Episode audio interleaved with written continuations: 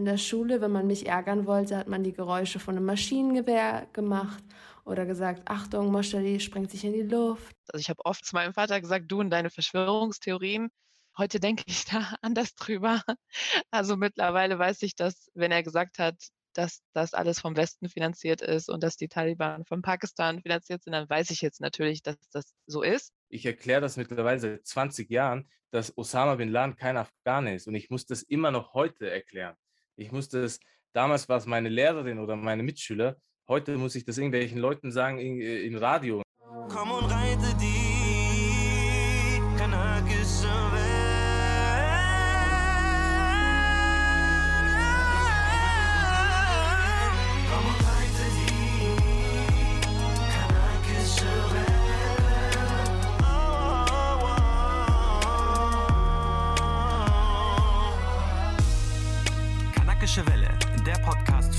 Marcel Nadim Aburakia und Malcolm Ohanwe.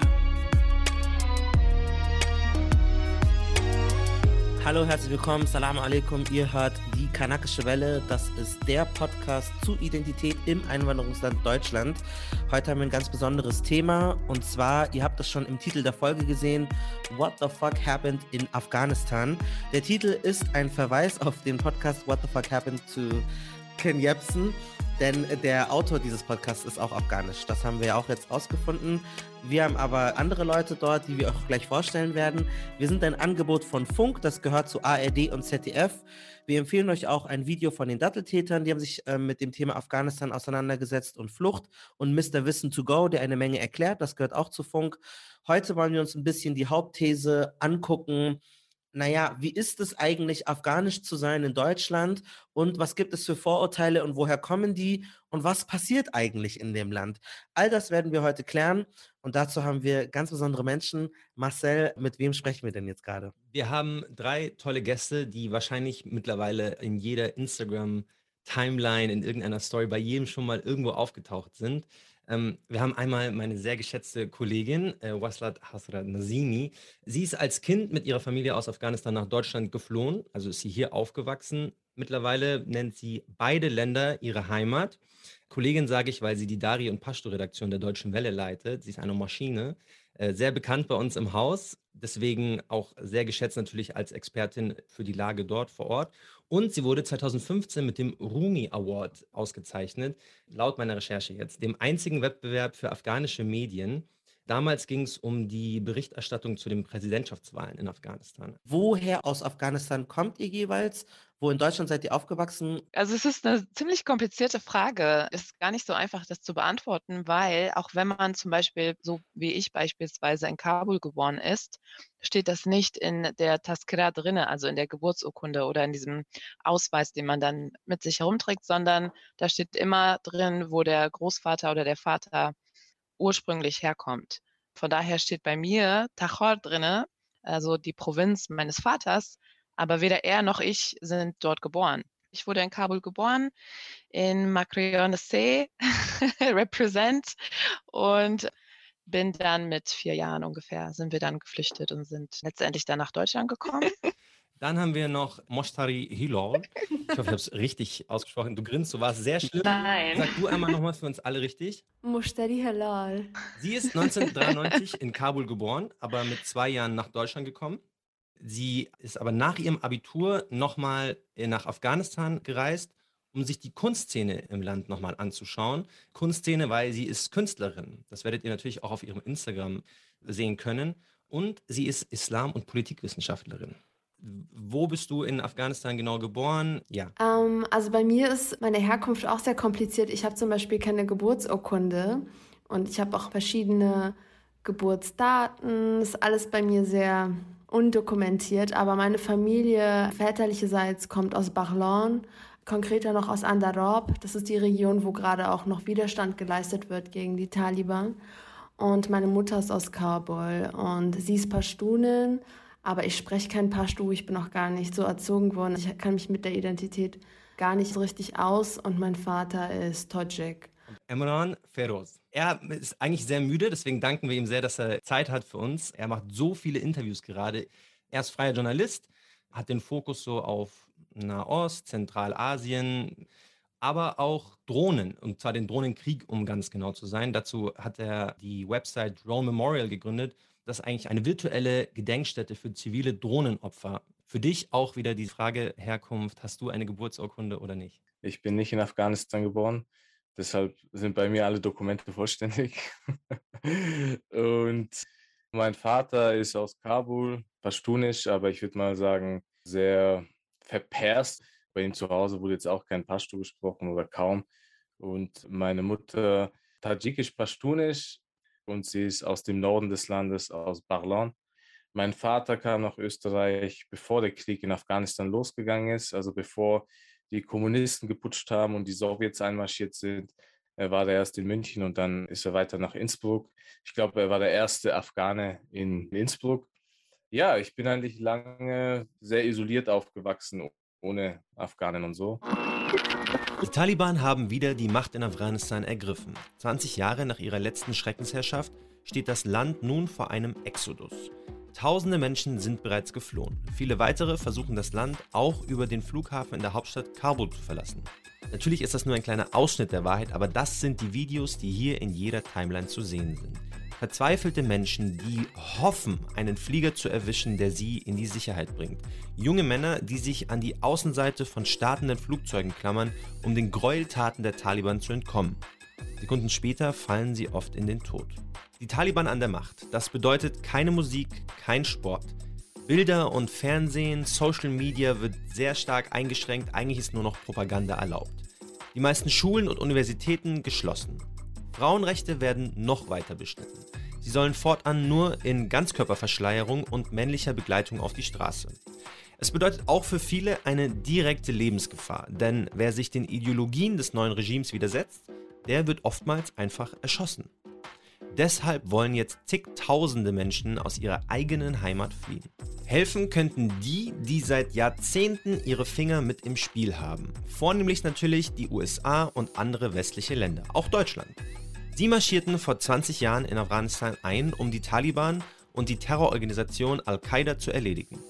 Jahrzehnte später waren über 40 Länder an den verschiedenen Missionen beteiligt. Hierzulande wurde oft der Wiederaufbau in den Fokus gestellt. Es sollten staatliche Strukturen geschaffen und Schulen, Straßen und Krankenhäuser gebaut werden.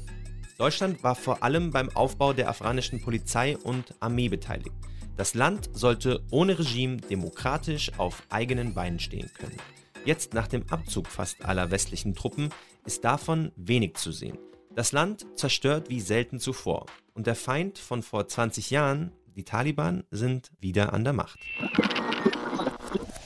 Und zwar möchte ich darauf eingehen, wie ist es überhaupt in Deutschland, afghanisch zu sein. Ich möchte jetzt direkt einsteigen. Emran, du hast jetzt 9000 neue Follower auf Twitter bekommen. Ich habe mir das auf so einer Statistikseite angeguckt. Du gibst ständig neue Interviews. Ich glaube, Nabat, der äh, Arzt, der bei uns auch schon in unserer Folge drin war, äh, Grüße an Nabat Feist, der okay. hat 7000 neue Follower. Wie fühlt es sich an für dich, Emran, auf einmal? Du sagst diese Dinge schon immer. Du hast ja ein Buch auch darüber geschrieben dass jetzt auf einmal alle Leute sich für dich interessieren und dir plötzlich zuhören und vor einem Monat hätte das keinen so interessiert. Was ist das für ein Gefühl? Auf einmal Lob, Kritik, alles steigt exorbitant. Ja, ja, es ist schon heftig. Ich, äh, ich glaube, ich habe sowas noch nie erlebt. Also, wie du gesagt hast, ich mache dasselbe seit Jahren. Meine Thesen, meine Arbeit, meine Recherchen und so weiter, da hat sich nichts verändert. Aber auf einmal will jeder was von mir. Und es ist schon heftig. Also, um nur den Fokus jetzt auf die berufliche Ebene zu halten, ja, es ist belastend. Äh, ich habe auch jetzt so Erfahrungen gemacht, so Sachen, die ich zum Beispiel auch früher kritisiert habe, wo ich mehr so im Hintergrund war oder wo ich eher selber Medien konsumiert habe und verfolgt habe. Also wie manche Kolleginnen äh, auch Interviews führen, wie viel Unwissenheit die dich haben und was da auch, wenn da manches sehr verkürzt dargestellt wird oder wenn so komische Fragen fallen und so. Also das alles habe ich jetzt innerhalb von einer Woche erlebt und äh, das ist schon interessant, selber mal so diese Erfahrung zu machen. Waslat, wie ist das für dich? Du bist Leitung äh, von der Pashto-sprachigen Redaktion oder von einer Redaktion, die sich mit Dari Pashto, äh, danke Dari für die Pashto. Korrektur, ähm, Dari, für die Leute, die nicht folgen, Emmanuel hat ja auch vorhin gesagt, sein Dad sei so verperst. Also Dari ist eine Variante der Sprache Farsi und Dari, die auch iranisch genannt wird, äh, gemeinhin. Und Pashto ist eine andere große Sprache in Afghanistan. Wie war das für dich? Also bei dir ist ja genau das Gleiche. Also du beschäftigst dich auch die ganze Zeit damit. Du hast in einem Tweet wütend irgendwie gesagt, Leute, wir sagen dieselben Sachen schon die ganze Zeit und es hat keiner zugehört. Und jetzt, wo auf einmal solche Bilder entstehen, dann interessiert es alle. Was ist das für ein Gefühl zu wissen, dass man jetzt auf einmal so äh, eine Aufmerksamkeit hat? Also für mich ist das ehrlich gesagt belastend, dass jetzt auf einmal ja diese Aufmerksamkeit da ist und man auf einmal für alle da sein muss und diese Arbeit leisten muss. Also vorher war man immer da, aber es wurde nicht so wirklich ernst genommen oder das Interesse war auch nicht so da. Und jetzt auf einmal soll man alle Leute aufklären und ich finde das irgendwie belastend. Also auch die Nachrichten, die ich bekomme, auch wenn es gut gemeint ist. Ich bekomme so viele Nachrichten von Bekannten, von Leuten, von denen habe ich jahrelang nichts gehört, dass die an mich denken und dass es ja bestimmt so schwer ist und ob sie was tun können. Und das ist super nett gemeint, aber für mich ist es einfach nur belastend. Ich will das gar nicht sehen, mhm. ich will das gar nicht bekommen. Also momentan ist mein Fokus halt einfach auch die Leute, die noch dort in Afghanistan sind, meine KollegInnen und meine Familie und dann das noch dazu zu machen, ist ein bisschen, es ist einfach zu viel. Du keinen Bock hast, wenn Leute irgendwie, also es gab so einen Post, check on your Afghan friends und frag, wie es denen geht. Und du meintest so, nein, so, ich brauche nicht irgendwelche random Nachrichten. Ich möchte jetzt mal so ein bisschen, dass die Leute mal verstehen, warum du das sagst. Du hast ja auch schon im Vorgespräch gemeint, du hast Freunde, du hast Verwandte, du hast Familie dort. Warum sind deine Ressourcen, deine emotionalen Ressourcen jetzt woanders? Also was umtreibt dich gerade persönlich, was diesen Konflikt angeht? Ähm, ich finde diese Posts, die dann immer parallel zu diesen Konflikten immer entstehen, das gab es ja auch zu Black Lives Matter, dass, dann irgendwie, dass man bei seinen schwarzen Freunden fragen soll, wie es denen geht. Ich habe das Gefühl, das bringt den Menschen, mm. die es dann tun, viel mehr. Und sie haben das Gefühl, sie haben dann was geleistet als die Person, die dann diese Nachrichten bekommt. Weil bei mir am Ende kommen halt unglaublich viele ungeöffnete Nachrichten an und die überfordern mich natürlich auch. Und überhaupt dieser Moment ist ähm, extrem traumatisierend für mich persönlich und ich glaube für viele Afghanen, vor allem wir, die ja schon geflüchtet sind und unsere Familien sind schon geflüchtet und jetzt plötzlich gibt es nochmal Flucht so zentral in der Biografie, auch wenn du sie nicht selbst erlebst. Du planst quasi die Flucht anderer Menschen mit. Das ist extrem traumatisierend und dann auch gleichzeitig die Medien ähm, zu konsumieren, ne? also wie zum Beispiel das Auswärtige Amt oder die Bundeswehr oder keine Ahnung, Joe Biden über diesen Konflikt spricht und was du im Hintergrund erlebst und wie diese Informationen nicht zusammenpassen. Das ist alles super belastend und das dann jeder Freundin oder Bekannten oder auch noch FollowerInnen erklären zu müssen, also diese Geschichte immer wieder erneut zusammenfassen müssen, das muss nicht sein, das bringt niemandem was und das ähm, ist vor allem belastend für die Person, die das dann immer wieder vorkauen muss. Emran, du hast so von so Care-Arbeit gesprochen. Wie kann man sich das konkret vorstellen? Also schreibst du da mit Leuten, telefonierst du ganz lange mit deinem Dari, was wahrscheinlich auch nicht perfekt ist, oder Pasch, ich weiß nicht, welche Sprache du da sprichst, oder wie, wie stelle ich mir das vor? Hast du tausend Gruppen, wo du die alle abarbeitest? Kannst du uns das mal plastisch irgendwie zeigen, was das für dich bedeutet? Ja, also es gibt hier verschiedene Gruppen von Menschen, mit denen ich zu tun habe. Ich habe meine eigene Familie dort, ich habe Freunde, die zum Beispiel abgeschoben wurden ich habe Kollegen vor Ort, die mit mir mal zusammengearbeitet haben oder so. Und ja, das sind so die drei Hauptgruppen.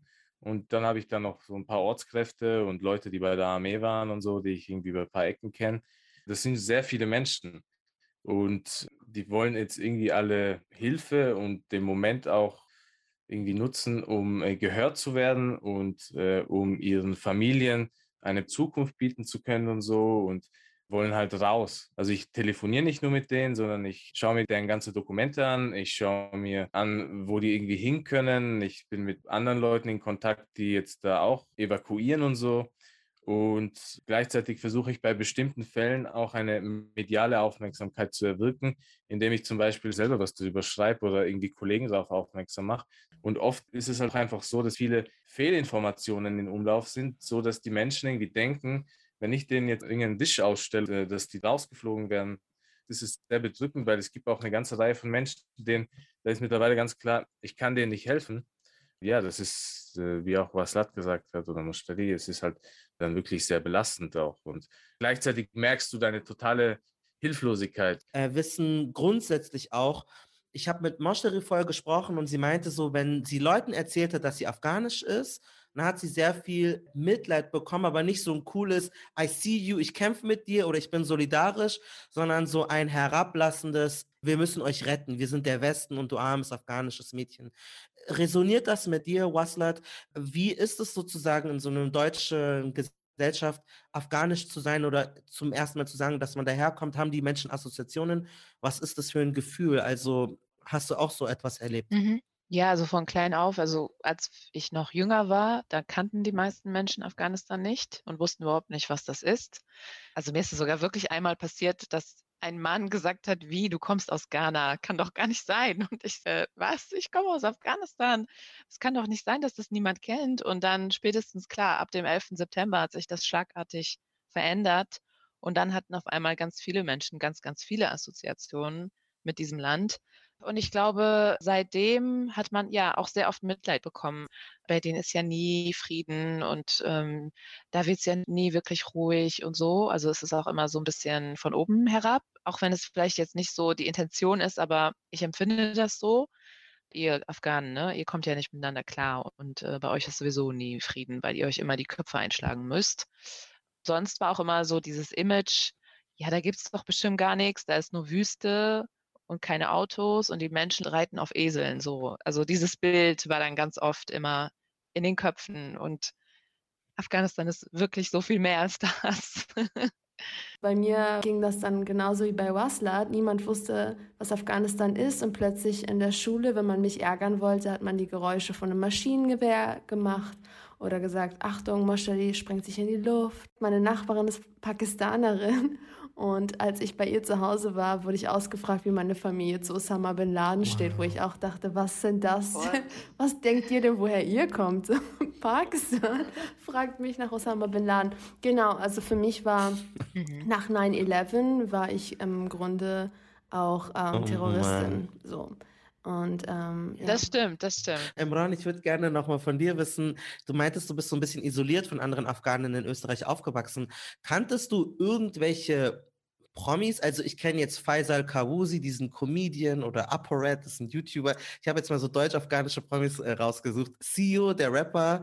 Waren die dir irgendein Begriff? Hattest du irgendeine Person, an die du dich so festhalten konntest oder gar nicht? Ja, also das war jetzt schon natürlich vor Faisal und CEO und so, wo ich da isoliert aufgewachsen bin.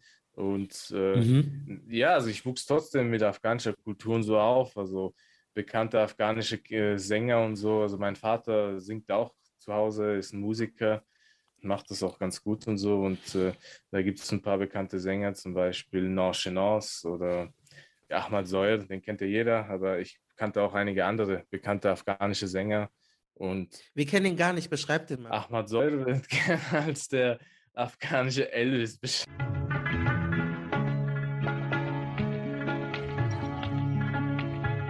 خدا بوت یارت قرآن نگهدارت سخی مددگارت سخی مددگارت Deutschland lebt die größte afghanische Diaspora Europas und die meisten Afghaninnen leben in Hamburg.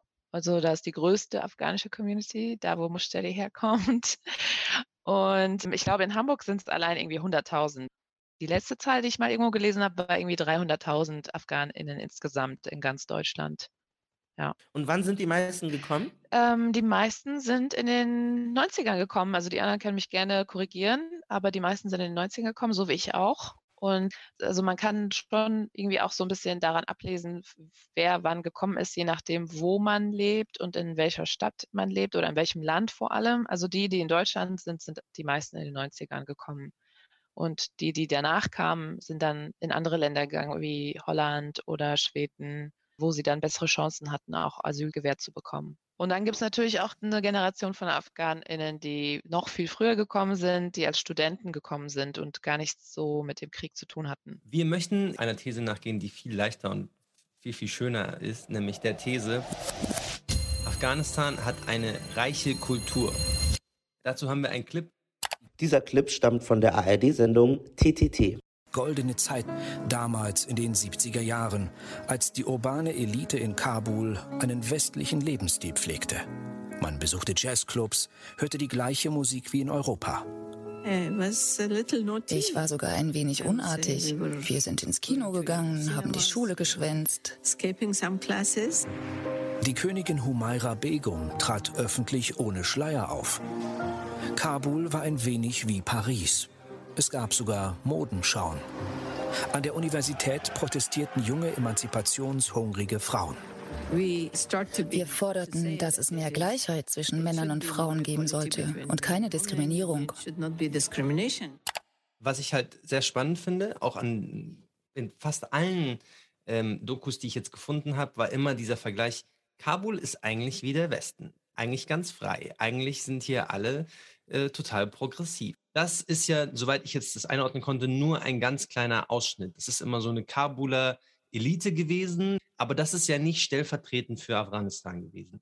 Könnt ihr uns mal so ein bisschen mh, hm, plastisch erklären, was denn eigentlich afghanische Kultur ist, wie die damals vielleicht eigentlich aussah, wie sie jetzt aussieht, um uns mal so ein Gefühl zu geben, das ist das echte Afghanistan? Es gibt nicht nur eine afghanische Kultur, die ganzen Sprachen, die dort gesprochen werden, die verschiedenen Lebensweisen. Aber was für Volkslieder, Volkstänze gibt es. Da gibt es irgendwie so klassische Sprichwörter, die du und deine Familie immer gerne benutzt oder die deine Eltern oft benutzt haben. Weil zum Beispiel bei uns gab es immer Aschat, Maschat, Radda, Tamadda. Das heißt so, nach Mittagessen machst du ein Nickerchen und abends gehst du dann nochmal spazieren. Und das war so total der Vibe, weil sobald ich im palästinensischen Dorf war bei meinem Barber, sind mittags, haben wir ein Nickerchen gemacht und abends sind wir dann irgendwie wirklich alle als Familie so spazieren gegangen. Und das war für mich dann immer so, okay, das ist irgendwie Teil meiner Kultur. Gibt sowas dann auch bei dir? Stadi, wir haben Choita Chupko, Donta Chupko. Oder genau, was wir auch haben, äh, Boy Skillem, was so viel bedeutet wie meine Entscheidung, mein Fahrrad. Das ist so ein bisschen auch so ein widerständiger Satz von Jugendlichen vor allem. Dillim Boy Skillem, Boy Skillem wie Bicycle. Das ist eigentlich ähm, genau entlehnt aus dem englischen Wort. Wir sagen Bassaklet bei uns im Dorf. Bassaklet. ja, ganz oft, wenn man so darüber nachgedenkt, sind viele Begriffe gar nicht, ähm, sind Französisch oder Englisch. Ähm, ja. Aber für mich so richtig afghanisch ist zum Beispiel grüner Tee mit Kardamom. Also so afghanischer Tee ist grüner Tee mit Kardamom oder Teppiche, Teppichweberei. Wir haben extrem viele Teppiche gehabt, dass wir Verwandten zu ihren Hochzeiten immer Teppiche verschenkt haben. Jetzt sind leider fast gar keine mehr übrig. Wasler, du hast jetzt gerade eben auch ein Sprichwort äh, genannt. Was, was hat das denn zu bedeuten? Ich habe gesagt, Choita Schubko, Donta Schubko, trink deinen Tee und halt den Mund. Das finde ich ziemlich typisch für die afghanische Gesellschaft. Also, obwohl es ja, wie Mushtari schon gesagt hat, so viele unterschiedliche Kulturen innerhalb der afghanischen Kultur gibt, haben die meisten gemeinsam, dass man Tee trinkt und dann ist auch immer so die Frage, grüner Tee oder schwarzer Tee. Und so jede Person hat so einen Favorit und trinkt nur das. Und das sagt dann auch immer was über den Charakter aus. Also die, die zum Beispiel Schwarztee trinken, die heißen dann Sorchor. Also das sind dann die, die so Kaffee trinken und Schwarztee trinken. Und Sor heißt Gift und dass die quasi so Gifttrinker sind und so. Also so ein bisschen sagt das dann so ein bisschen auch was über den Charakter aus. Und die, die Grüntee trinken, die sind dann eher so weich und harmonisch. Und was trinkt ihr beide? Ich trinke grünen Tee. Und Musteri? Ich trinke geil. Gift. Es gibt Bezeichnungen für welchen Tee man trinkt. Also wie so ein Stamm oder so. es ist schon ein großer Teil der afghanischen Identität, falls es denn sowas gibt. Afghanistan ist ein Islamismus-Hotspot. Einen Punkt hat Moshtari eigentlich schon angesprochen. Das war so 2001 als Wendepunkt für Afghanen in Deutschland. 2001 gab es nämlich den Anschlag in 9-11, World Trade Center durch Al-Qaida und dann im Anspruch gab es eine Rede von George Bush. Taliban must act and act immediately. They will hand over the terrorists or they will share in their fate. I also want to speak tonight directly to Muslims throughout the world. We respect your faith. It's practiced freely by many millions of Americans and by millions more in countries that America counts as friends. Its teachings are good and peaceful, and those who commit evil in the name of Allah blaspheme the name of Allah. The terrorists, the terrorists are traitors to their own faith, trying in effect to hijack Islam itself. The enemy of America is not our many Muslim friends. It is not our many Arab friends. Our enemy is a radical network of terrorists and every government that supports them. Our war on terror begins with Al Qaeda, but it does not end there. It will not end until every terrorist group of global reach has been found, stopped, and defeated. Am 9. September im Jahre 2001 Eyo, hier ist Malcolm aus dem Schnitt. Natürlich war das der 11. September und weiter im Programm. Da fängt für die westliche Welt, auch für die meisten Deutschen, gefühlt alles an, was im Afghanistan abgeht. Die Zwillingstürme vom World Trade Center, das sind Bürogebäude, die jeweils über 400 Meter hoch waren, wurden von der islamistisch-militanten Terrorgruppe Al-Qaida in einem Anschlag mit mehreren Flugzeugen niedergestürzt. Dahinter steckt der saudische Osama bin Laden, der sich in Afghanistan aufhielt. Die US-amerikanische Gesellschaft war super aufgebracht, verständlich, denn der Schlag traf die größte westliche Nation der Welt mitten ins Mark. Über 2900 Menschen starben durch den Anschlag in New York City. Die Regierung und die Bevölkerung will Aufklärung und am besten so schnell wie irgend möglich. George W. Bush, das war der Präsident zu der Zeit, erklärt den sogenannten Krieg gegen den Terror, auf Englisch der War on Terror. Seine Mission, Osama bin Laden ausfindig machen und sein US-amerikanisches Volk rächen. Am 7. Oktober 2001, circa einen Monat nach dem Anschlag, beginnt offiziell der Krieg in Afghanistan mit dem Ziel, die dort seit 1996 herrschende Taliban-Regierung zu stürzen und auch die Terrororganisation Al-Qaida zu bekämpfen. Das ist die offizielle Begründung. Die Bundesrepublik Deutschland unter Gerhard Schröder macht damals uneingeschränkt mit aus Solidarität. Offiziell sind alle Staaten des NATO-Bündnisses involviert. Dazu gehören auch Staaten wie Neuseeland oder Slowenien. Erst 2011, acht Jahre nach 9-11, dem Terroranschlag, gelang es den USA, Osama bin Laden zu töten. Im Krieg gegen den Terror sind insgesamt weit über eine Million Menschen getötet worden. Wir wollen von Wastad wissen, wie hat sie sich eigentlich gefühlt als junge Afghanin in Deutschland 2001 nach diesem Anschlag? Ja, also erst einmal, ich war so elf Jahre alt. Von daher habe ich das nicht so extrem wahrgenommen, sondern klar, ich habe die Bilder gesehen vom World Trade Center und natürlich waren wir auch irgendwie alle so ein bisschen, okay, was geht jetzt ab? Und geschockt. Und wir haben auch gar nicht, also wenn ich von wir spreche, dann meine ich mich und meine Geschwister, wir konnten gar nicht so richtig jetzt diese Verknüpfung machen, so, okay, World Trade Center wurde angegriffen und jetzt, warum marschieren die jetzt in Afghanistan ein? Das haben wir gar nicht so richtig verstanden. Wir hatten auch nicht so ein Interesse für afghanische Politik. Wenn meine Eltern darüber geredet haben, dann haben wir immer gesagt, ja, ja, ja und äh, fanden das mega langweilig. Also ich habe oft zu meinem Vater gesagt, du und deine Verschwörungstheorien. Heute denke ich da anders drüber. Also mittlerweile weiß ich, dass, wenn er gesagt hat, dass das alles vom Westen finanziert ist und dass die Taliban von Pakistan finanziert sind, dann weiß ich jetzt natürlich, dass das so ist. Und ich weiß natürlich auch jetzt, dass der Westen nicht in Afghanistan einmarschiert ist, um die Demokratie zu bringen. Aber ja, damals hatte ich diese deutsche Sozialisierung noch extrem verinnerlicht und habe vieles nicht hinterfragt. Deswegen habe ich dann eher das hinterfragt, was meine Eltern gesagt haben und fand das immer so völlig unglaubwürdig. Während sich vielleicht in dem Alltag von Wastad nicht viel verändert hat, hat sich, was das Bild der Deutschen über Afghanistan angeht, sehr viel verändert. Alle Gäste erzählen uns, dass sie sich danach oft regelmäßig dämonisiert gefühlt haben. Viele Leute wussten vor 2001 gar nicht mal, was Afghanistan ist und jetzt haben sie auf einmal negative Stereotype. Das Bild von einem Gebiet voller muslimischer Radikale, die auf Eseln reiten. Tatsächlich gibt es aber eine lange Geschichte über Unruhen und Probleme in Afghanistan schon weit vor 2001. Ganz grob. In den 70ern gab es eine kommunistische Revolution, die im Kalten Krieg von der Sowjetunion finanziert wurde. Afghanistan war dann sowjetisch besetzt. Das gefiel der kapitalistischen Supermacht den USA, einem Feind der Sowjetunion natürlich überhaupt nicht. Diese haben gemeinsam mit Saudi-Arabien und Pakistan lokale rebellische Gruppen, unter anderem auch die Mujahedin, finanziert, damit diese die Kommunisten besiegen. Am Ende ist das auch gelungen, doch in dem Land gab es eine Menge Unruhen und auch eine Lücke, ein Vakuum in der Position der Macht. Diese ständige Kontrolle durch ausländische Mächte, dieses ständige Eingreifen durch andere Staaten führte dann am Ende zu dem Aufstieg der Gruppe, die wir heute Taliban nennen. Die konnten nämlich diese Stimmung gegen ausländische Kräfte für sich ausnutzen. Emron Feroz, unser Afghanistan-Experte, holt nochmal richtig aus und erklärt den Hintergrund der Taliban.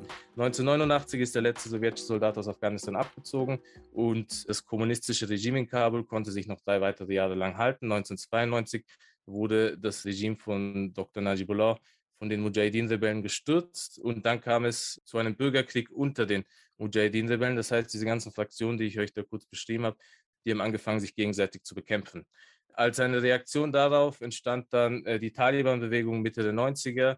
Die haben angefangen, lokale Warlords, die durch diese Mujahideen an Einfluss und Macht gewonnen hatten, zu bekämpfen. Und die waren damit sehr erfolgreich und wurden eigentlich am Anfang auch von vielen Leuten äh, dafür irgendwie abgefeiert. Also das waren hauptsächlich junge Kämpfer, die aus Medressen stammten, also aus religiösen Schulen auf den ländlichen Gebieten Afghanistans und auch in pakistanischen Flüchtlingslagern in den 80ern, wo viele von denen aufgewachsen sind. Hinzu kam dann der ausländische Einfluss auf die Taliban. Hier spielten wieder vor allem die Saudis und Pakistan eine Rolle, die damals das isolierte Taliban-Regime anerkannt haben. Und ab 1996 bis 2001 haben die Taliban Afghanistan regiert, bis es zum NATO-Bündnisfall kam und das Regime gestützt wurde. Mich hätte jetzt interessiert an Moshari, diese Diskussion wird jetzt also auch hier ja zum Beispiel, in diesem Beispiel jetzt auch, wir besprechen diesen Diskurs ganz oft ab 2001. Und ab 2001 beginnt sozusagen eigentlich erst die Verknüpfung von dem Westen mit Afghanistan. Warum ist das problematisch? Also das ist ja auch ganz oft, wo Deutschland erst sagt, ja, also unser Auftrag begann erst 2001, War on Terror. Aber das ist ja eigentlich falsch. Also es ist doch geschichtlich ganz anders. Und Warum ist es in den Köpfen bei den Leuten trotzdem so verankert und warum ist das dann ein großes Problem? Ein paar Stichworte, die immer wieder fallen und auch ganz gut zusammenfassen, welche Probleme wir da haben, sind zum einen Machtvakuum. Also wenn eine Region, ein Land extrem destabilisiert ist, gibt es ein Machtvakuum. Und in diesem Machtvakuum entstehen viele Dinge. Zum einen der globale Dschihad, wie ihr gerade gesagt habt, ne, dass da zum einen Ausländer, die einfach an der Idee eines Dschihads, eines islamischen Kampfes gegen ähm, die Ungläubigen, gegen Besatzer, auch mit so einem antiimperialistischen Konnotation alle dahin reisen und zum anderen auch so Proxy-Krieg, Proxy-Finanzierung ist auch immer so ein Stichwort, was da fällt. Und da geht es nämlich genau darum, dass auch schon vor 2001 sehr viel ausländisches Geld nach Afghanistan geflossen ist und verschiedene äh, militante Gruppen finanziert hat. Und, ähm, Proxy ist Stellvertreterkrieg. Ja, genau. Dass andere Parteien, die nicht in dem Land sind, das kennen wir von Russland und USA, der Kalte Krieg, also Stellvertreterkrieg. Genau, also vor dem offiziellen Einzug der NATO in Afghanistan waren sehr viele Mächte, unter anderem USA, schon involviert in diesen Kriegen, in diesen Kämpfen vor Ort, in Form von Waffen, in Form von Drogenhandel, in Form von äh, diplomatischen Entscheidungen und sonst wie Hinterzimmerentscheidungen. Und deshalb ist es sehr problematisch, wenn jetzt die ganze Verantwortung des Westens ab 2001 waren sie vor Ort. Also wenn das so reduziert wird, wenn wir Imperialismus kritisch, vielleicht sogar Kolonialismus kritisch auf die Region schauen, dann gibt es hier eine viel längere Geschichte von Einmischung in die Selbstbestimmung der Afghaninnen, in die Stabilität des Staates. Du hast ja auch im Vorgespräch erzählt, dass du das Gefühl hast, dass ja so Dinge missbraucht werden, wie so der Kampf für die Menschenrechte oder feministische Belange um dann andere Sachen zu legitimieren. Und das ist ja auch interessant. Das beschreibt ja eigentlich auch, was so viele islamistische Gruppen gemacht haben. Also die nehmen ehrvolle Belange, keine Besatzung, wir wollen gegen imperialistische Kräfte ankämpfen und damit kannst du Leute mobilisieren, weil die Leute dann sagen, ja genau, wir wollen nicht unterdrückt werden und genauso ist es dann der Westen, dem oft unterstellt wird, die nutzen Dinge, die eigentlich gut sind, also Menschenrechte, Frauenrechte, Rechte von Minderheiten, um aber eigentlich Scheiße zu bauen, um das jetzt mal polemisch zu sagen. Wie aufrichtig nimmst du denn diesen feministischen Kampf wahr von westlichen intervenierenden Kräften? Also ich glaube schon, dass es bestimmt Leute gibt, die mit gutem Herzen da einfach sagen, hey, wir wollen helfen, aber wie nimmst du das Ganze wahr? Weil du siehst ja auch trotzdem so eine orientalistischen Missbrauch dieses Kampfes? Also es gibt ziemlich viel wissenschaftliche Aufarbeitung auch von dem, wie der Einmarsch der USA auch legitimiert wurde, auch sehr viel feministische Analyse dazu. Und es gibt zum Beispiel eine Stiftung in den USA, Feminist Majority Foundation, die maßgeblich involviert waren, also in der Propaganda, aber auch in der Umstimmung der amerikanischen Gesellschaft und der Öffentlichkeit, nämlich dahin zu, dass die USA dort einmarschiert, weil das war auch ein großer Schritt, ne? Und das irgendwie mit dem Schutz der Frauenrechte und der Befreiung der afghanischen Frauen zu legitimieren. Also es gibt so eine ganz berühmte Szene, wo eine Frau mit dieser blauen Burka auf der Bühne ist und dann kommt Oprah Winfrey und entschleiert sie. Danach werden kleine Stücke von dieser Burka verkauft und dieses Geld geht dann in die Finanzierung dieser Agenda. Und sie haben direkt auch mit dem Weißen Haus Verbindungen gehabt.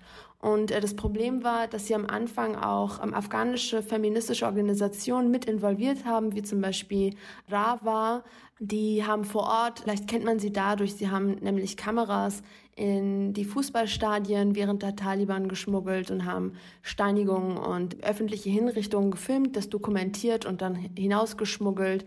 Und diese ganzen Informationen von ihnen wurde dann von amerikanischen ähm, Organisationen zweckmissfremdet, aber dann, als es darum ging, dass sie meinten, bombardieren, das möchten wir nicht. Wir möchten nicht, dass ihr Afghanistan bombardiert, weil sobald großflächig Krieg geführt wird, sind auch Frauen betroffen. Also man rettet Frauen nicht dadurch, dass man ihr Land großflächig bekriegt und auch ihre Söhne und Väter und ne, männlichen Verwandten racially profiled und dann in Guantanamo für Jahre steckt.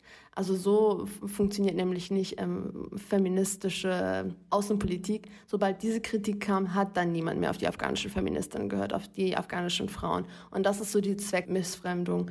Also sozusagen ähm, so Sprüche wie, ja, wir müssen nur Frauen retten und äh, das entmenschlicht ja dann im Gegenzug äh, männliche Afghanen, die da ja dann keinen Anspruch haben auf Würde oder gerettet zu werden, weil, ja, weil sie sind Männer.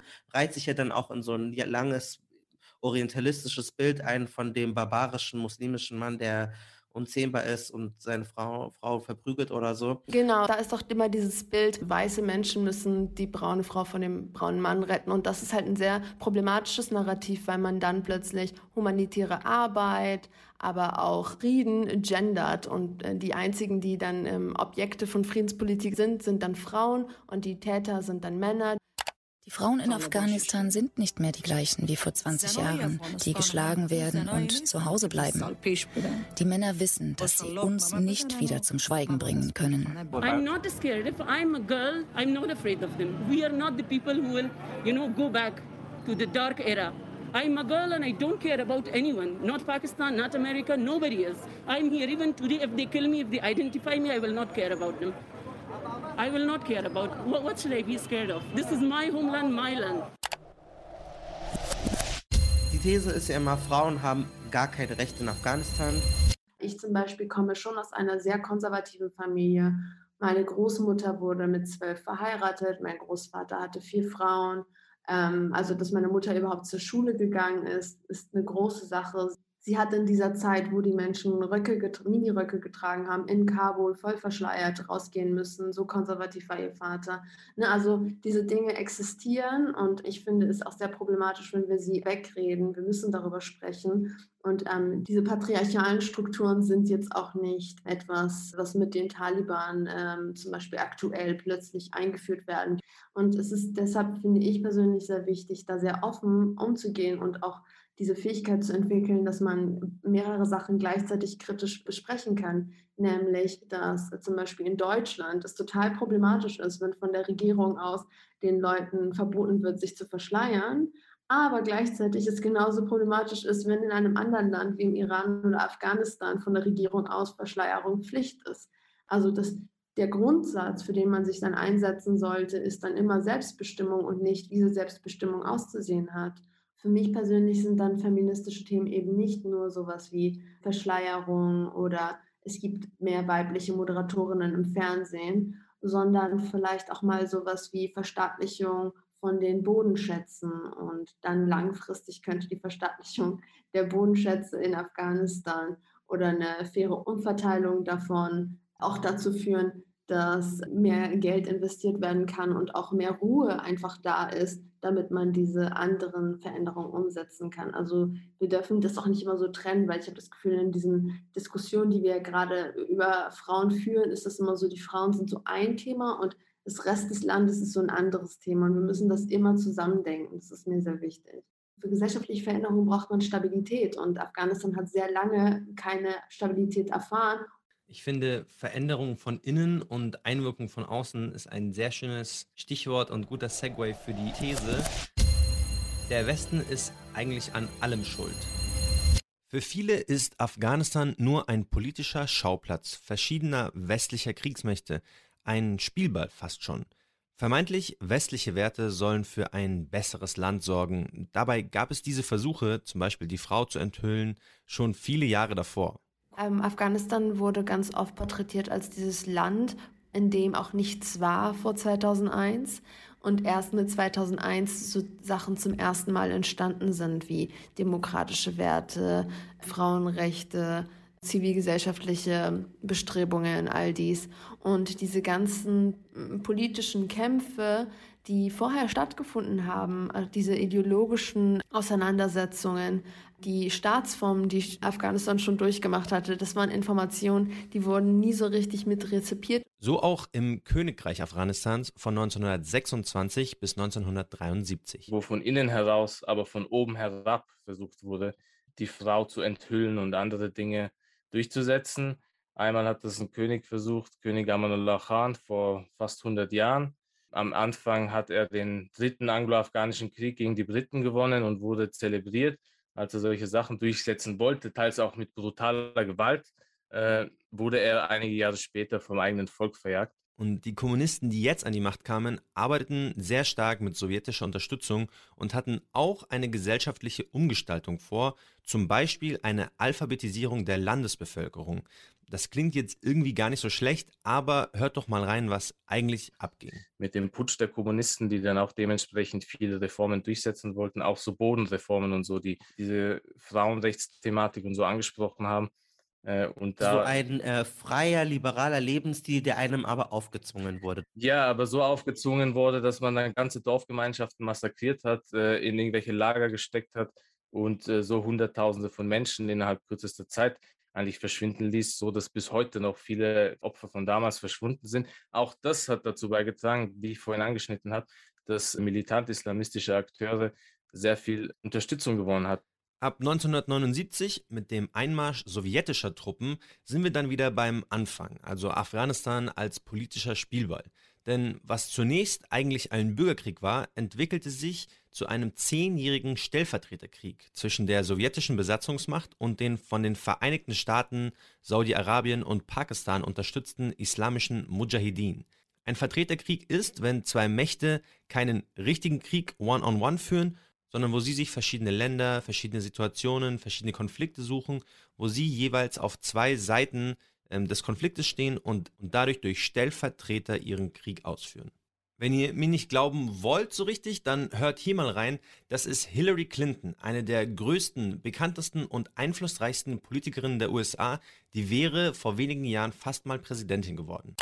To be fair, we had helped to create the problem we're now fighting. How? Because when the Soviet Union invaded Afghanistan, we had this brilliant idea that we were going to come to Pakistan and create a force of mujahideen, equip them with Stinger missiles and everything else to go after the Soviets inside Afghanistan. And we were successful. The Soviets left Afghanistan, and then we said, great, goodbye, leaving these trained people who were fanatical in Afghanistan and Pakistan, leaving them well armed, creating a mess, frankly, that uh, at the time we didn't really recognize. We were just so happy to see the Soviet Union fall, and we thought, okay, fine, we're, we're okay now. Everything's going to be so much better. Now you look back, the people we're fighting today, we were supporting in the fight against the Soviets. Und damit sind wir bei dem Geschichtspunkt, der vielen eigentlich so am prominentesten vor Augen ist, der Einmarsch der USA und NATO-Partnern 2001. Imran hat viel über diese 20-jährige Besatzung geschrieben. Ein Stichwort, was er immer wieder nennt, ist Whitewashing. Er erklärt uns auch, was er damit meint. dieses Schwarz-Weiß-Bild konstruiert wird, dass der Westen halt dort war, es versucht hat. Man hat hier eine aufsichtige Demokratisierungsmission angestrebt. Also das hat nicht funktioniert. Die Afghanen, die sind alle irgendwie dumm und äh, feig und äh, verteidigen nicht ihr Land und keine Ahnung. Und man hört da die ganze Zeit solche Sachen, die da gepusht werden auf höchster Ebene. Man hört das, also Joe Biden hat das letztens auch so wiederholt.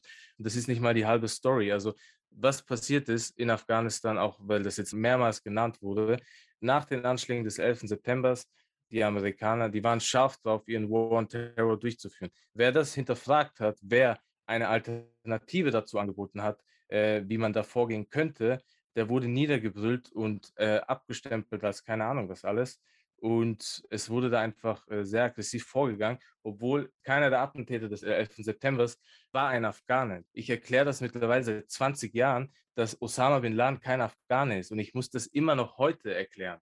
Ich musste es, damals war es meine Lehrerin oder meine Mitschüler, Heute muss ich das irgendwelchen Leuten sagen äh, im Radio und so, wo hallo, Osama Bin Laden ist kein Afghaner gewesen und der wurde auch nicht in Afghanistan getötet, sondern in Abbottabad in einer pakistanischen Garnisonsstadt und nicht in irgendeinem Dorf, was 20 Jahre lang bombardiert wurde. Ich möchte direkt zu der nächsten These. Afghanistan ist ein sicheres Abschiebeland. Spätestens jetzt wissen wir dem ist natürlich überhaupt nicht so, aber das ist immer wieder eine Diskussion. Ich möchte euch den berühmten Clip von Horst Seehofer vorspielen. Afghanistan Ausgerechnet an meinem 69. Geburtstag sind 69, das war von mir nicht so bestellt, Personen nach Afghanistan zurückgeführt worden. Das liegt weit über dem, was bisher üblich war. Äh, der vorvorletzte Flug war mit 10. Genau, diesen Clip habt ihr bestimmt schon dutzende Male äh, gehört. Horst Seehofer hat sich an seinem 69. Geburtstag darüber gefreut, dass 69 Afghanen abgeschoben wurden. Man dachte dann in dieser Diskussion, okay, das waren Intensivstraftäter, Vergewaltiger, Mörder. Deswegen war das eigentlich auch mehrheitsfähig für viele Menschen, die zumindest CSU-WählerInnen sind. 2018 kam aber dann raus, vor allem durch diesen Clip, dass 50 dieser Leute völlig, also erstens sollte das keine Rolle spielen, weil alle Menschen haben irgendwie Würde, aber 50 Menschen hatten gar, also nichts. Die waren vorbildliche Vorzeigemigranten. Also es gibt den Fall von einem Jungen, der hieß Navid, der ist als Kleinkind nach Deutschland gekommen. Der ist Schüler, der ist so wie Moshtari oder so. Und dann gab es auch einen ähm, jungen Mann, der hieß Alaya, der hat äh, eine Ausbildung gearbeitet. Also es waren einfach, wie gesagt, es sollte keine Rolle spielen, aber es waren einfach keine Straftäter. Dann musste Seehofer danach auch nochmal sagen, ja, okay, aber wir haben sie trotzdem abgeschoben, weil wir wollen sie nicht in Afghanistan. Waslat, ich möchte von dir als Journalistin wissen, warum ist es so schwierig überhaupt nach außen zu kommunizieren, dass Afghanistan kein Land ist, wohin man Leute abschieben kann. Also du siehst ja die Kommentarspalten, du siehst, wie Leute reagieren, du hast vielleicht auch in der ähm, Redaktion Diskussionen. Und woher kommt dieses Missverständnis oder dieses Gefühl oder vielleicht auch die fehlende Empathie, dass man denkt, man müsste jetzt dicke Flüge chartern, wo dann zehn Afghanen drin sitzen, nur damit man die nach Hause schickt. Ja, ich glaube, es hat tatsächlich mit der fehlenden Empathie zu tun gar nicht wirklich mit der tatsächlichen Lage. Also die, glaube ich, interessiert viele überhaupt nicht. Das sehen wir hier jetzt auch. Die setzen sich überhaupt nicht in die Lage hinein, versetzen sich nicht in die Lage hinein. Wenn wir uns die Zahlen anschauen von Bundeswehrrekrutierungen in den letzten Jahren, können die Deutschen jetzt nicht gerade prahlen, dass die deutschen Männer so viel für ihr Land tun würden. Und die befinden sich nicht gerade im Krieg im eigenen Land.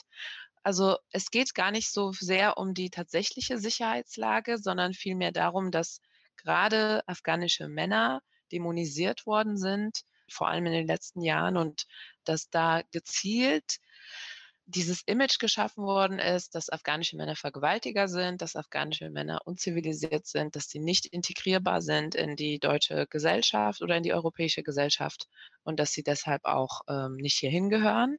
Und deshalb kommen halt auch immer wieder diese Argumente, die eigentlich total unlogisch und falsch sind, aber die halten sich so gut, weil einfach dieses Image schon so lange da ist. Und da trägt auf jeden Fall auch Hollywood zu bei oder Computerspiele. Ich meine, seit wie vielen Jahren spielen die Menschen Computerspiele, wo sie einfach mal irgendwelche Afghanen oder keine Ahnung, Iraker oder so abknallen müssen und äh, finden das ganz lustig. Also das macht ja was mit einem. Und das sehen wir heute, was das mit einem macht. Imran, du recherchierst ja lange dazu, du hast ein Buch auch geschrieben, zwei Bücher zu Afghanistan. Mich würde jetzt interessieren, also der eine hat sich das Leben genommen nach der Abschiebung, andere Menschen konnte man gar nicht mehr finden. Das ist eine unglaublich traumati traumatisierende Erfahrung, die der deutschen Gesellschaft gar nichts bringt. Also es bringt, es ist ja nur Symbolpolitik, damit ein paar Rechte das Gefühl haben, geil, da wird durchgegriffen, aber du wirst ja nicht sicherer, nur weil zehn Afghanen jetzt in Afghanistan sind. Ähm, hast du von Leuten mitbekommen, die abgeschoben worden sind, vielleicht aus Österreich oder aus Deutschland und was für Gespräche führst du da mit diesen Menschen? Ja, kurz zur Ergänzung. Also ich habe für den Deutschlandfunk die 69 in Kabul gesucht vor ein paar Monaten. Das war ein vierteiliges Feature von mir und zwei Kolleginnen. Und da wird das Ganze eben sehr ausführlich behandelt und eine Episode mit mir spielt in Kabul. Und äh, ich habe da auch einen getroffen, der eben damals abgeschoben wurde und äh, für den war das natürlich total verrückt. Und wie er das erzählt hat, der so, ja, der, der Typ hatte Geburtstag und die haben mich abgeschoben. Und dann hat er das nochmal so wiederholt und ein Kumpel von mir war auch dabei und der hat das so gehört und der so, hä, wie, was? Und dann sagt er so, ja, der, so ein Politiker hatte Geburtstag und die haben mich abgeschoben. Und dann meinte mein Freund so, hey, was geht denn in Europa eigentlich ab? Und dann habe ich ihm das ein bisschen erklärt und äh, das ist natürlich fürchterlich. Ich habe eben auch herausgefunden, dass einer von denen getötet, also dass der sich selbst umgebracht hat in so einem Hotel. Das ist so ein Abschiebehotel in Kabul, wo die alle landen da bin ich ziemlich oft ein- und ausgegangen und habe viel mit den Leuten geredet. Und das war ziemlich heftig. Also auch das Hotelpersonal hatte voll Mitleid mit dem. Ist ja klar, aber äh, man denkt sich vielleicht, dass die irgendwie halt profitieren von dem Ganzen. Also das ist so ein Hotel, das arbeitet mit IOM, der Internationalen Organisation für Migration, zusammen. Aber die waren auch schockiert. Die haben auch erzählt, wie sie immer den Abgeschobenen helfen und dass sie eigentlich selber nicht so verstehen, wieso die abgeschoben werden, weil hätten sie die Möglichkeit, würden sie auch abhauen. Und weil allein in der Nähe von diesem Hotel in den letzten Jahren keine Ahnung, wie viele Anschläge stattgefunden haben. Und äh, zu deiner Frage, Malcolm, bezüglich äh, Abgeschobener in Österreich, ja, also das ist eine Thematik, die, mit der ich sehr viel zu tun habe, auch in diesen Tagen. Ein Freund von mir, der wurde vor zweieinhalb Monaten aus Österreich, aus Innsbruck, äh, abgeschoben nach elf Jahren, hat beim Burger King gearbeitet, hat aber irgendwie nie einen richtigen Schutzstatus bekommen und so. Und dann haben die den eigentlich reingelegt, die Behörden. Das war eine ganz dreckige Nummer, was die abgezogen haben. Und äh, am Ende war der wieder in Kabul, ist immer noch dort, äh, hat Bilder geschickt, wie, also der wohnt in einem Vorort von Kabul, wie vor seiner Haustür ein toter Soldat gelegen ist, hat das gefilmt und meinte, ob ich das seinem Anwalt schicken könne. Ich stehe jetzt da mit einigen Leuten in Kontakt. Wir versuchen ihn da rauszuholen. Wir wollen ihn evakuieren, weil diese ganze Abschiebung noch nicht so lange zurückliegt. Aber ob das klappt, ist eine andere Sache. Ich habe einen anderen Freund, der wurde auch abgeschoben. Der ist dann vor ein paar Monaten nach Pakistan geflüchtet mit seiner Familie. Jetzt wurde der wieder von dort abgeschoben und hängt in Jalalabad im Osten des Landes fest. Und äh, ich stehe da eben mit vielen Abgeschobenen eigentlich in Kontakt, auch mit einem anderen aus Deutschland. Den habe ich im Februar getroffen, direkt nachdem er abgeschoben wurde. Habe dann einen Beitrag über ihn geschrieben für, die Taz. Und das ist ziemlich deprimierend. Und was da passiert ist, also was da davor schon, also da jetzt heißt, ja, jetzt keine Abschiebungen. Aber das hätte davor alles schon stattfinden sollen. Und äh, zum Beispiel, so war ich der Typ, der für den Deutschlandfunk in Kabul recherchiert hat, weil die anderen mehr oder weniger nicht hin durften. Und äh, ich gerade zufällig dort war.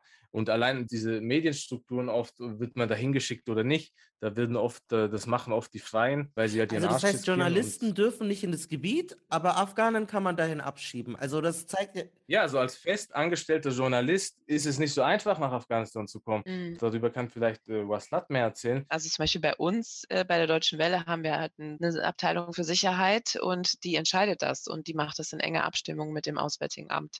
Und die schauen natürlich auch auf die Reisewarnungen, weil natürlich müssten die sonst blechen, wenn uns irgendwas passieren würde.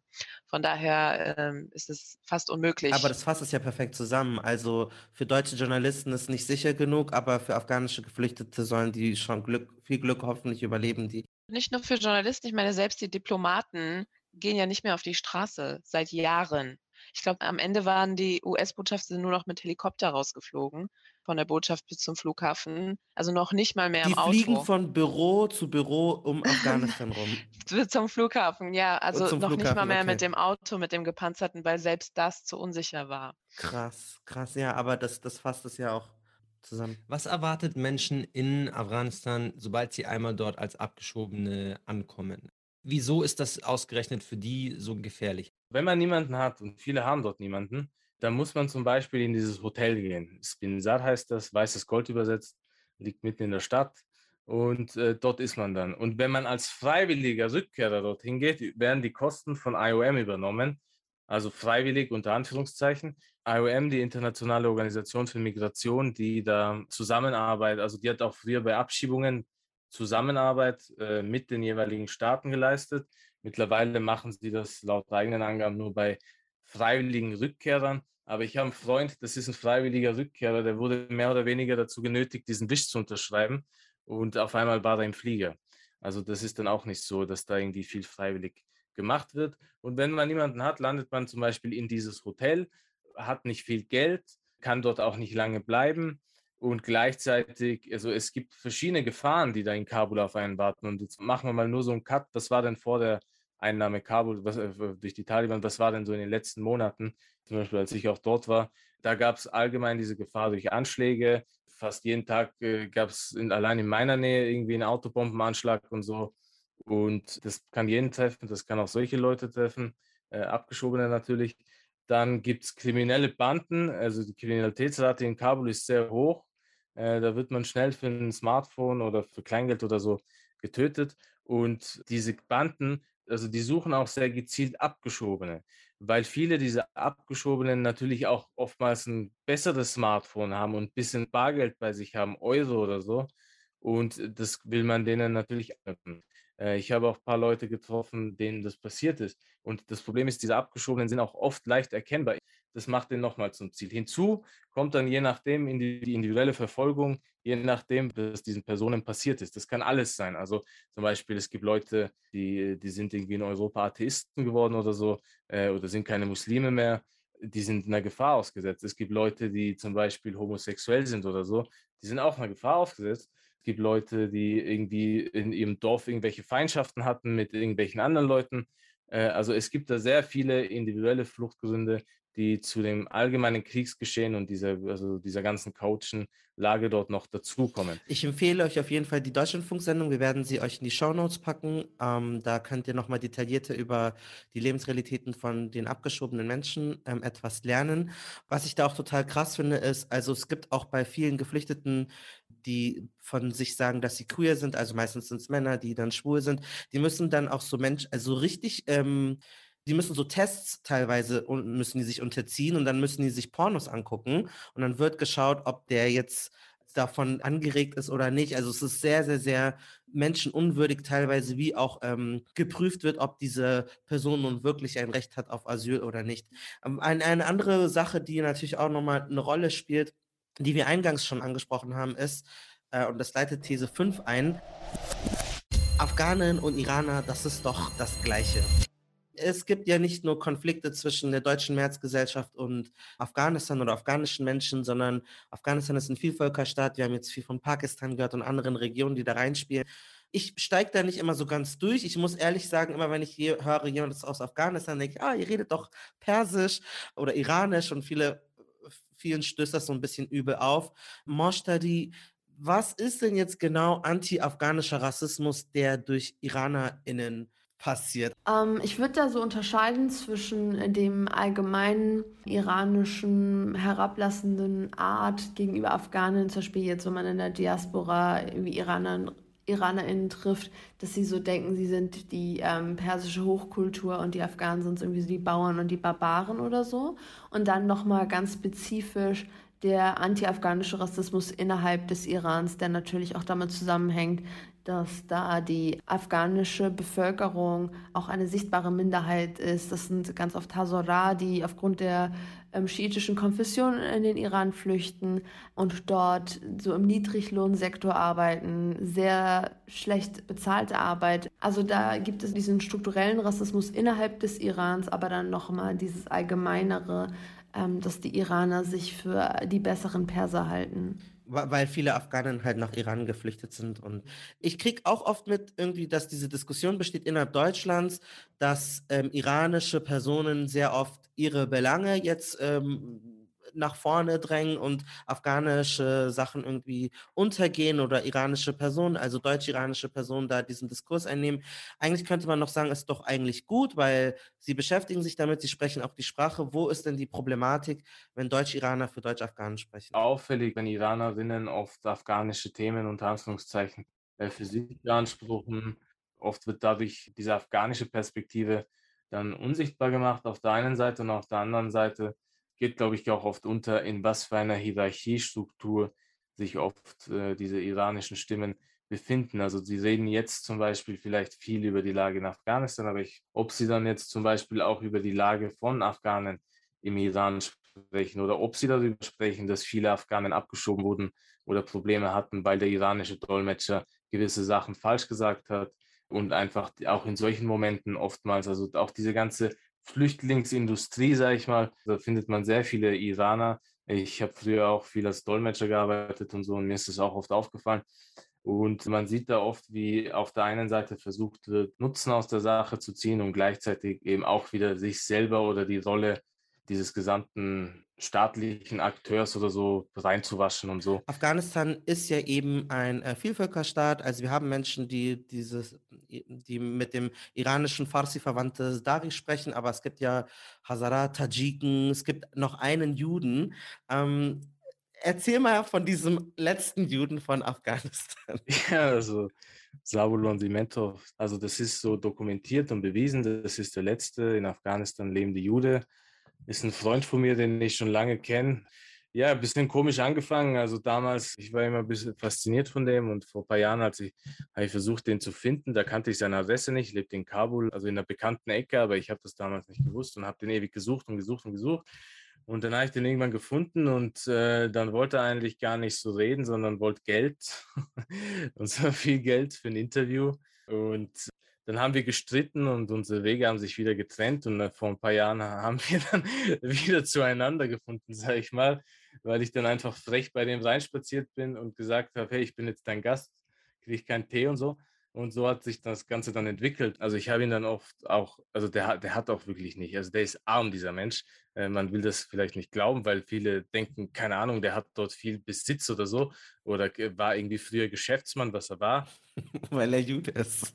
Ja, also das denken auch viele. Ja, die sind so antisemitisch, die denken dann so, ja, der Jude hat doch sicher Geld und so.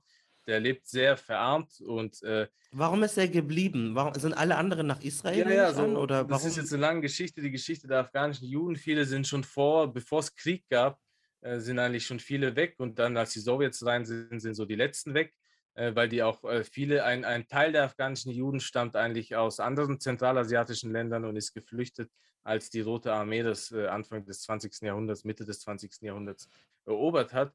Da sind viele Juden nach Afghanistan noch zusätzlich gekommen, aber es gab schon Juden seit über 1000 Jahren in diesem Land, in dieser Region. Und eben, aber mit der Zeit gab es halt so einen Exodus und es blieben dann während der Taliban-Zeit gab es nur noch zwei Juden, Sabulon und Isaac, äh, einen anderen älteren Juden, Die haben beide auf die Synagoge aufgepasst. Das war eine Feindschaft, ja, so eine richtig krasse Feindschaft eigentlich. Und weil Sabulon meinte immer, ja, geh weg, ich passe auf die Synagoge auf. Und der andere meinte so, nein, ich bleib hier. Und dann hat sich das, das ist total ausgeartet. Die haben sich dann gegenseitig bei den Taliban angezeigt. Also die Taliban, die, die haben erst gar nicht mal so gecheckt, was da abgeht. Die wussten gar nicht, dass es da irgendwie eine Synagoge gibt und so. Und dann haben die sich gegenseitig angezeigt. Und dann haben das die Taliban gecheckt und haben die halt immer wieder mehrmals verhaftet, wurden teils dann auch von denen dort verprügelt in der Haft und äh, haben dort zum Teil weiter, also die waren nicht in einer Zelle gemeinsam, aber die haben weiter so, so krass aufgeführt, dass, dass die dann schnell wieder eigentlich immer entlassen wurden. Es war dann so, dass damals die letzte Tora Afghanistans, so eine antike Tora-Rolle, die wurde von den Taliban beschlagnahmt. Äh, die haben das beschlagnahmt oder halt geklaut und seitdem ist die verschollen. Die soll so aus dem 14. Jahrhundert sein. Und Sabulon und Isaac haben nie die Suche nach dieser Tora aufgegeben. Isaac ist dann Anfang der 2000er Jahre gestorben und seitdem ist halt nur noch Sabulon dort. Er hat eine Frau, die ist aus Turkmenistan, eine turkmenische Jüdin und zwei Töchter, die leben in Israel. Er will aber, also seine Frau hat sich von ihm getrennt. Er akzeptiert diese Trennung bis heute nicht und will auch dieses, also laut jüdischem Recht muss man da so Scheidungspapiere ausstellen als Mann und äh, das macht er nicht. Also er war während des Taliban-Regimes, war er zwei Monate in Israel, hat seine Töchter besucht und ist dann zurück. Während das Regime noch regiert hat, ist der Typ einfach mal zurück und ist dann geblieben. Und seitdem war der nicht mehr im Ausland.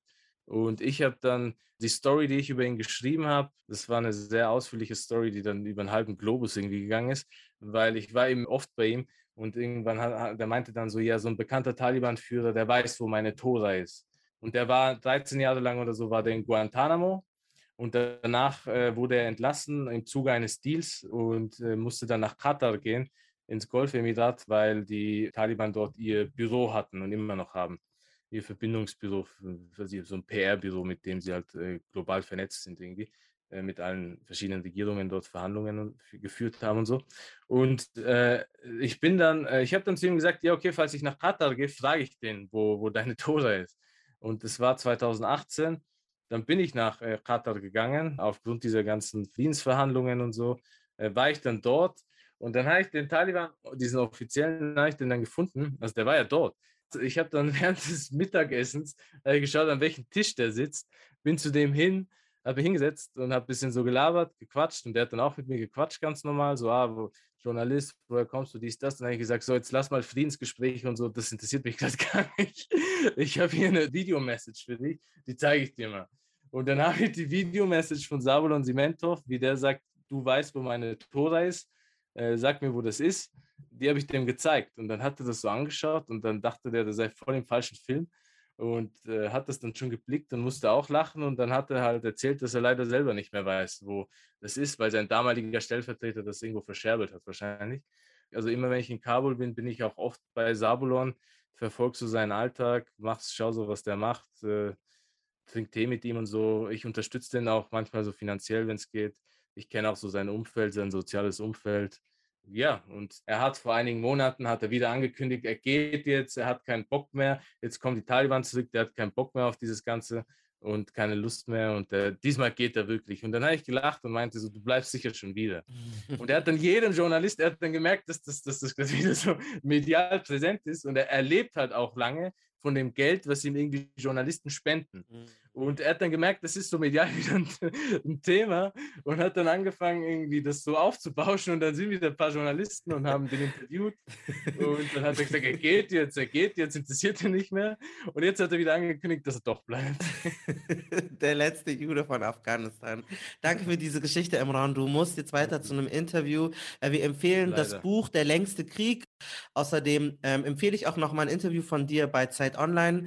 Da geht es nämlich auch um eine andere ethno-religiöse Minderheit, die Hazara. Da gibt es mehr als nur einen. Das ist eine ziemlich große Gruppe, die schiitisch statt sunnitisch ist, mehrheitlich, und denen so ein zentralasiatischer Phänotyp zugeordnet wird. Und diese Menschen sind besonders bedroht. Wir können jetzt leider nicht drauf eingehen, weil die Zeit nicht da ist, aber lest euch dieses Interview durch mit einem Politikwissenschaftler, aber der gehört dieser Gruppe auch an. Das war unsere afghanisch-palästinensische Runde. Vielen, vielen Dank, dass ihr mit uns im Gespräch wart. Wir haben sehr viel gelernt. Ähm, ich hoffe auch, wir haben nochmal Seiten aufgezeigt Afghanistans, äh, der Geschichte, der Kultur, des Lebens gerade vor Ort von Afghanen in Deutschland, die einfach noch nicht so viel besprochen wurden. Das sollte ja ein, ein bisschen anderer Blick auf das Ganze werden. Wir sind die Kanakische Welle, ein Podcast von Funk, dem jungen Angebot von ARD und ZDF. Das war's mit dieser Folge. Die Moderation stammt von Malcolm Ohanwe und Marcel Abourakir und den Titelsong hat Muhammad geschrieben gemeinsam mit Malcolm Ohanwe.